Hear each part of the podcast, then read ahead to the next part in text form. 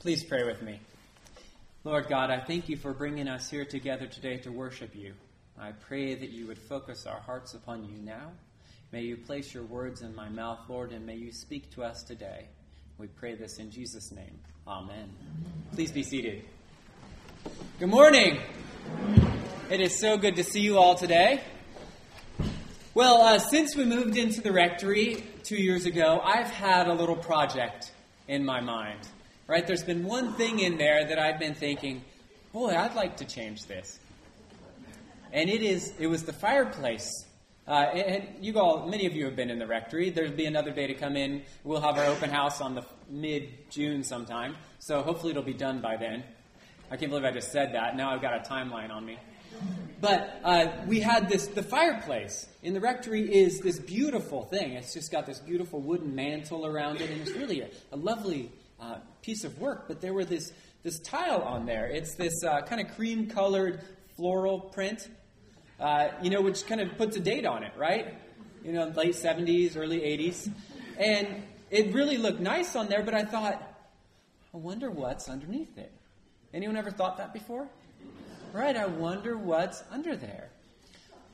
But we've been in there two years, right? We've been in there a while, but I haven't done anything about it. Why do you think I haven't done anything in two years?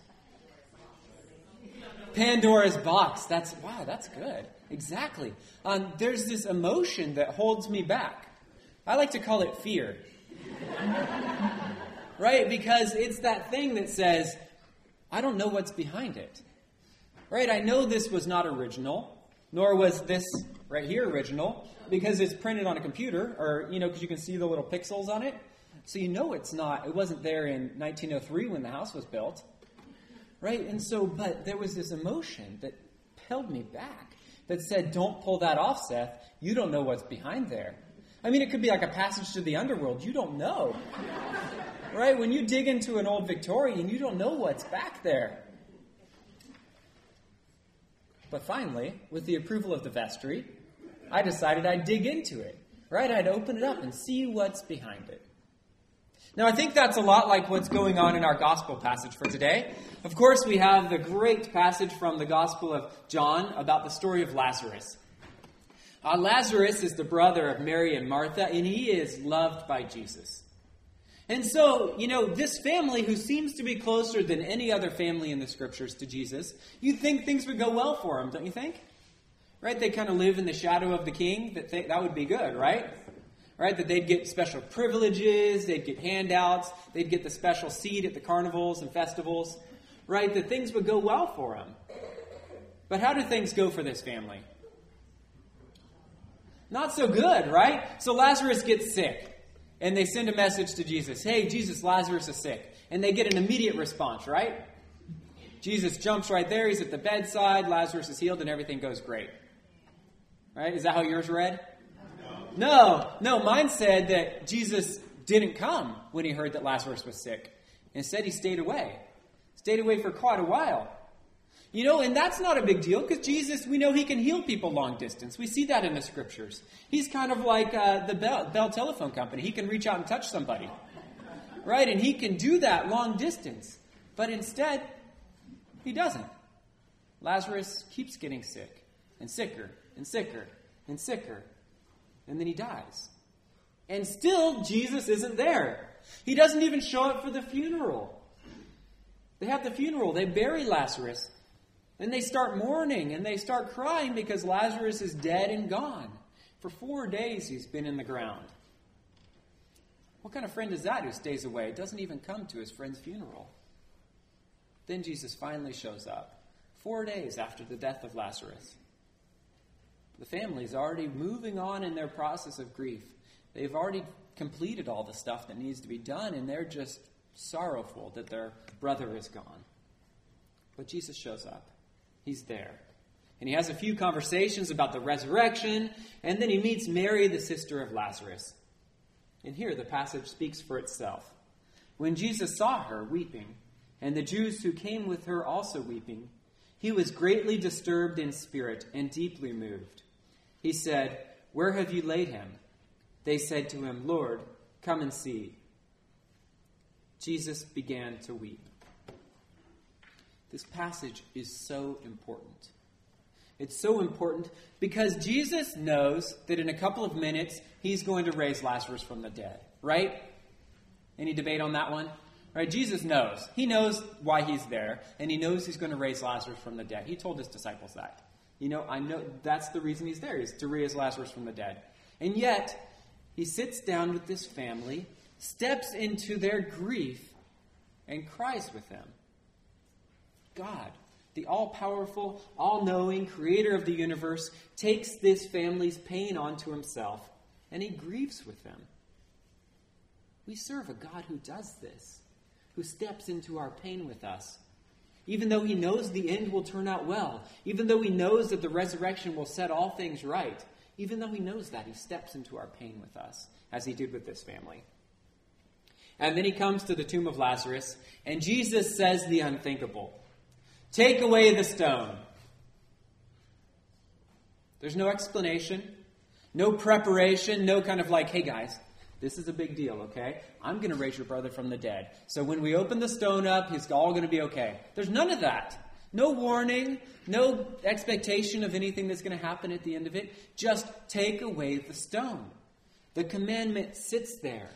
Jesus' request sits there before Mary and Martha, sits there before them.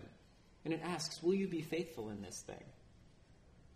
But Martha, the sister of Lazarus, who's ever the practical one, says, Lord, already there is a stench because he has been dead four days. And do we need to get into that? right? That's what happens when people die, right? That's what happens when there's not refrigeration, right? Things start to stink, right? And so Martha's like, Look, I don't want to open that up. You have no idea what's behind that stone, Jesus. Fear. Fear is keeping that stone in place. Fear is keeping Lazarus in that tomb. Fear is denying Jesus' commandment to open it up. Fear. And what are they afraid of? Any guesses? Stink. Yeah, they're just going to stink. Right? And what else is he going to do? Or what is he going to look like, you think? Disgusting. Right. Yeah, he's probably bloated. Right? He's probably not looking so nice. And who wants to see their dead loved one looking like that? Right? We want to remember them as they were. We, you know, we put up pictures of them in their prime. We remember them that way. We don't want to think about them rotted and nasty and bloated. That's not how we want to think of Lazarus. It's a very practical concern Mary or Martha has. She hesitates, and rightly so. But Jesus replies, Did I not tell you that if you believed, you would see the glory of God? And so they take away the stone. Mary and Martha and everyone else, they're all convinced that behind that stone is death and sorrow. But Jesus says that behind that very same stone is not death and sorrow, but the glory of God. The stone is removed, and, and Jesus thanks God for answering his prayer, and he points out to, to those people and to us that miracles are done so that people will believe in Jesus. That's the point of it so that they'll see and believe in Jesus. And he commands Lazarus to come out with these simple words Lazarus, come out. Then the amazing happens. The dead man walks out or hobbles out. I mean, he's got his hands and his wrists tied. You can't move very easily that way. But he comes out. He comes out of the grave. He walks out there before their eyes. The passage tells us many of the Jews, therefore, who had come with Mary and had seen what Jesus did, believed in him. No kidding. Right? I mean, seriously, this guy was dead in the grave for four days, and now he's walking out. I hope they believed. Right? That's a pretty amazing testimony to God's power. This is one of the most enduring images we have in the Bible of this man wrapped in cloths being pulled out of the grave or walking in his own strength out of the grave. Jesus raising a man who had been dead four days and who was already stinky, and now is alive and walking. We follow this same God, this same God who can speak to the dead man and bring him up from the grave. And he wants to do the same work in our lives. He wants to bring life where there is death. Now, this man dead for four days being brought back to life, this kind of thing doesn't happen very often. Right? Probably very few of us in our lives will ever witness or hear of anything like this happening in the world around us. But I think that God wants to do a more miraculous thing in each of our lives. He wants to heal the death that resides not just in this one man's life, but in each one of our lives. Let me explain. I believe that each one of us, to some degree or another, have places or a place of death inside of us.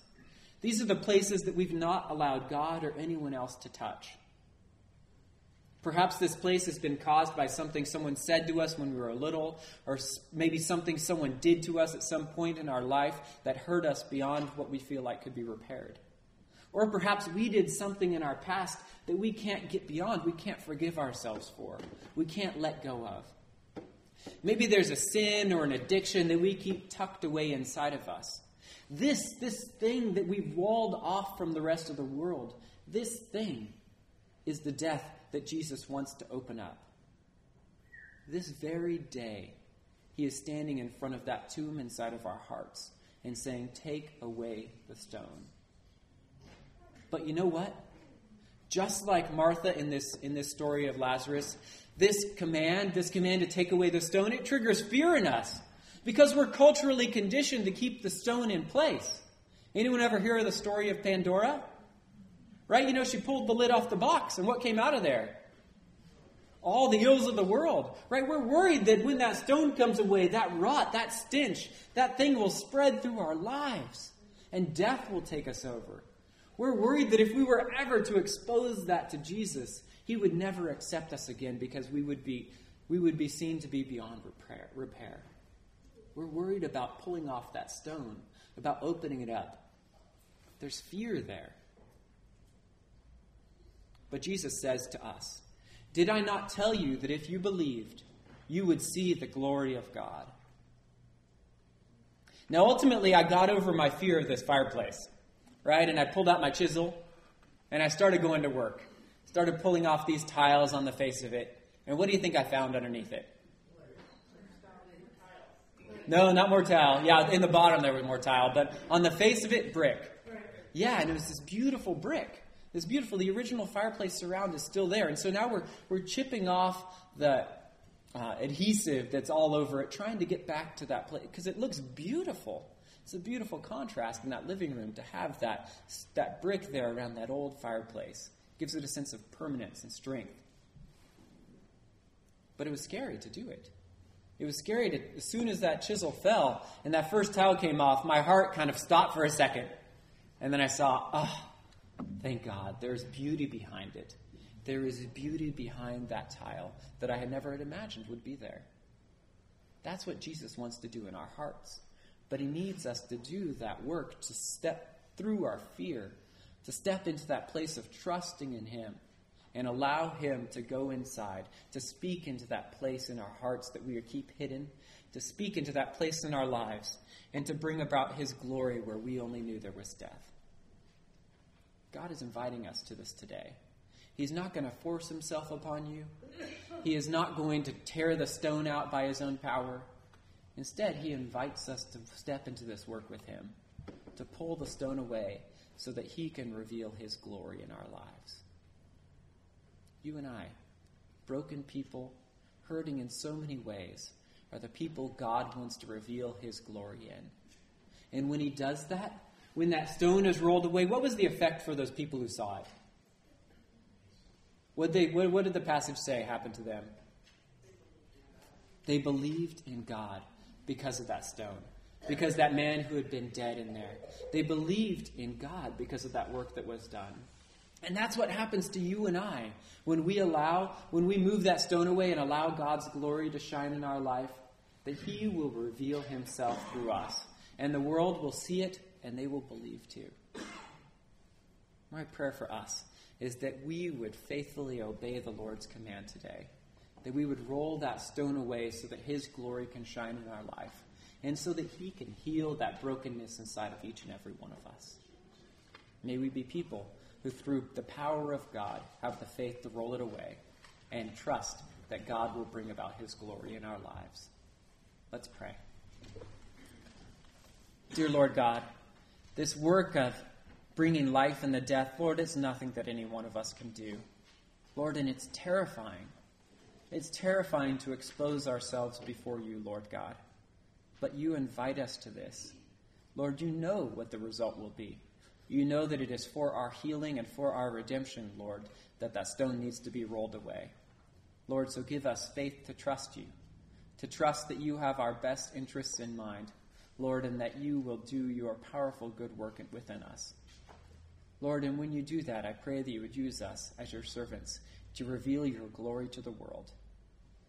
May we, with hearts alive and full of joy, Lord, share your hope and the way that you have healed our lives. And we pray this in Jesus' name. Amen.